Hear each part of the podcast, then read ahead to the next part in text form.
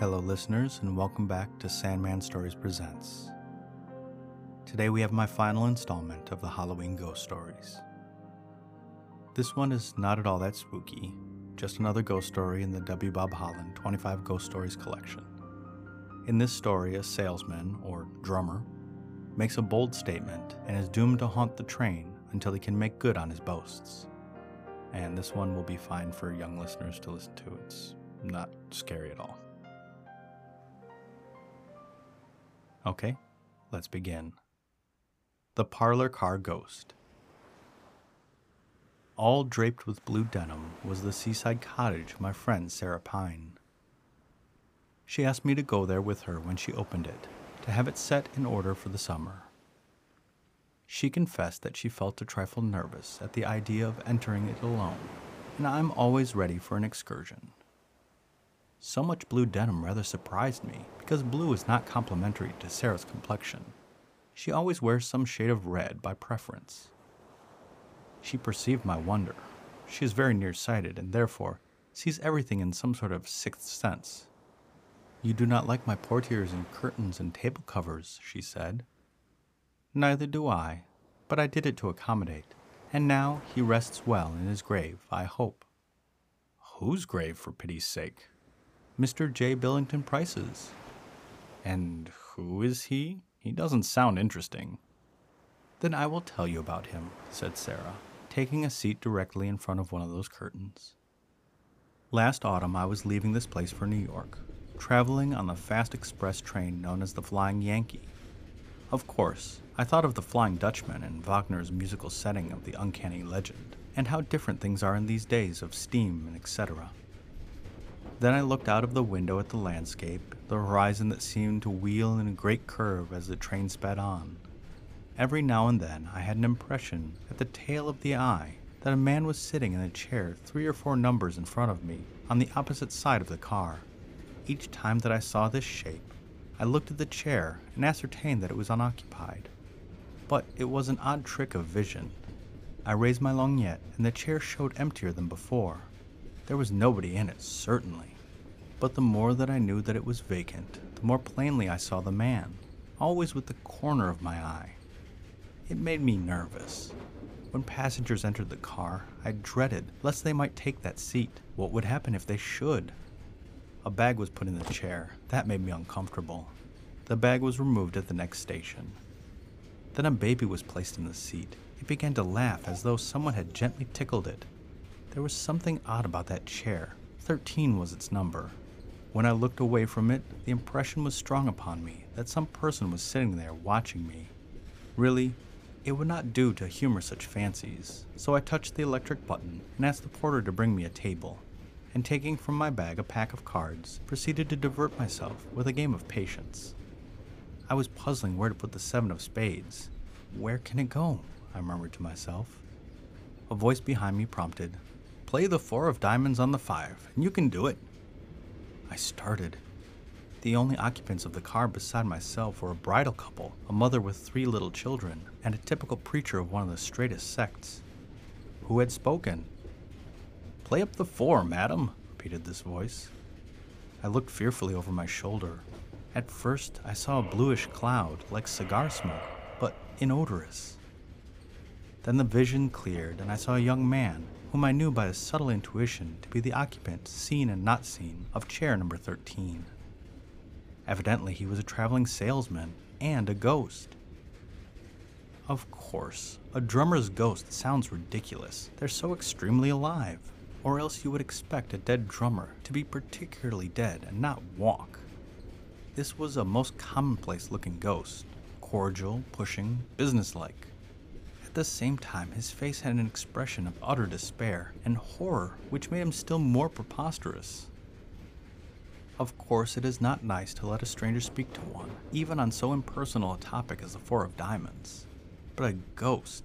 There can't be any rule of etiquette about talking with a ghost. My dear, it was dreadful.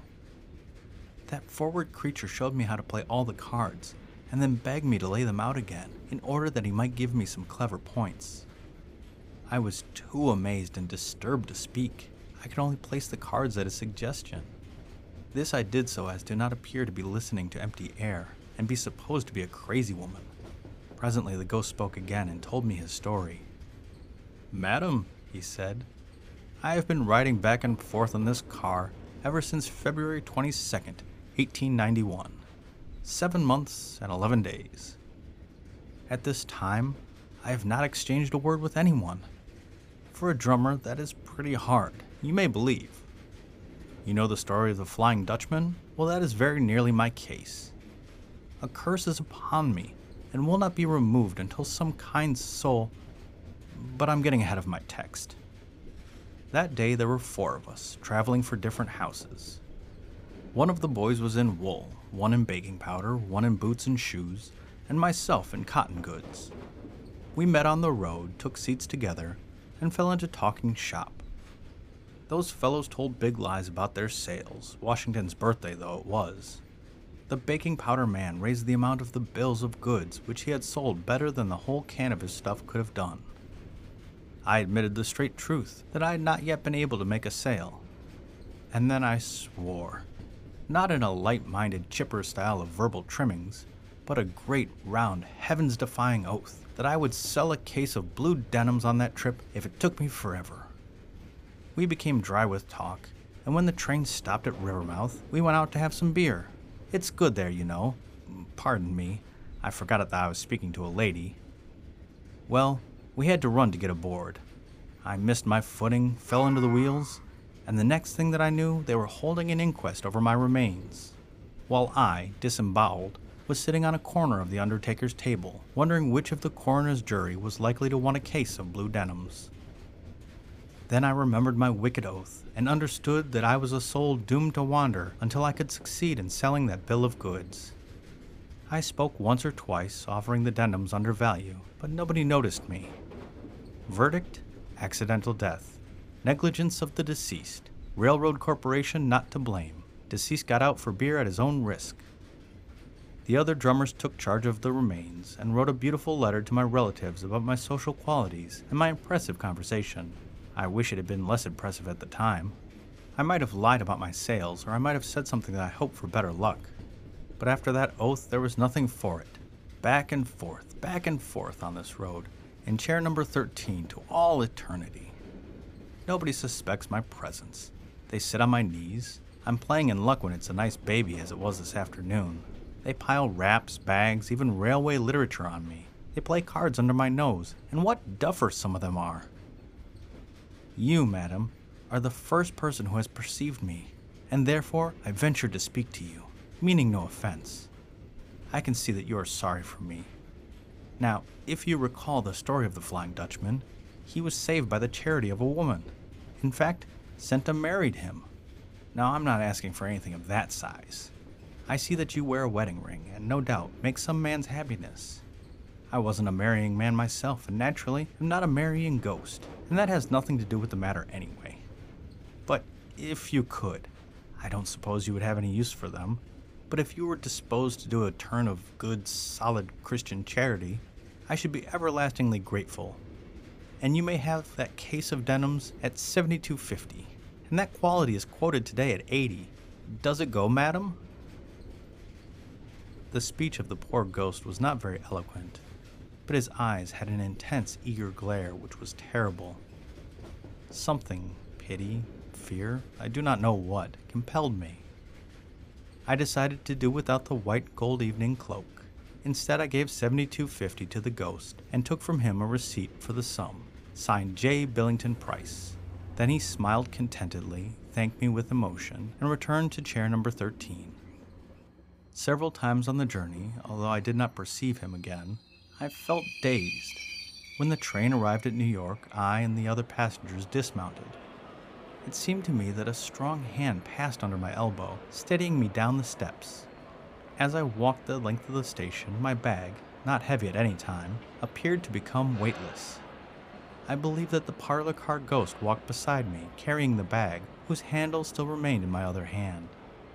Indeed, once or twice, I thought I felt the touch of cold fingers against mine. Since then, I have no reason to suppose that this poor ghost is not at rest. I hope he is, but I never expected nor wished for the blue denims. The next day, however, a dray belonging to a great wholesale house backed up to our door and delivered a case of denims with a receipted bill for the same. What was I to do? I could not go about selling blue denims. I could not give them away without exciting comment. So I furnished the cottage with them. And you know the effect on my complexion. Pity me, dear, and credit me, frivolous woman as I am, with having saved a soul at the expense of my own vanity. My story is told. What do you think about it? The end.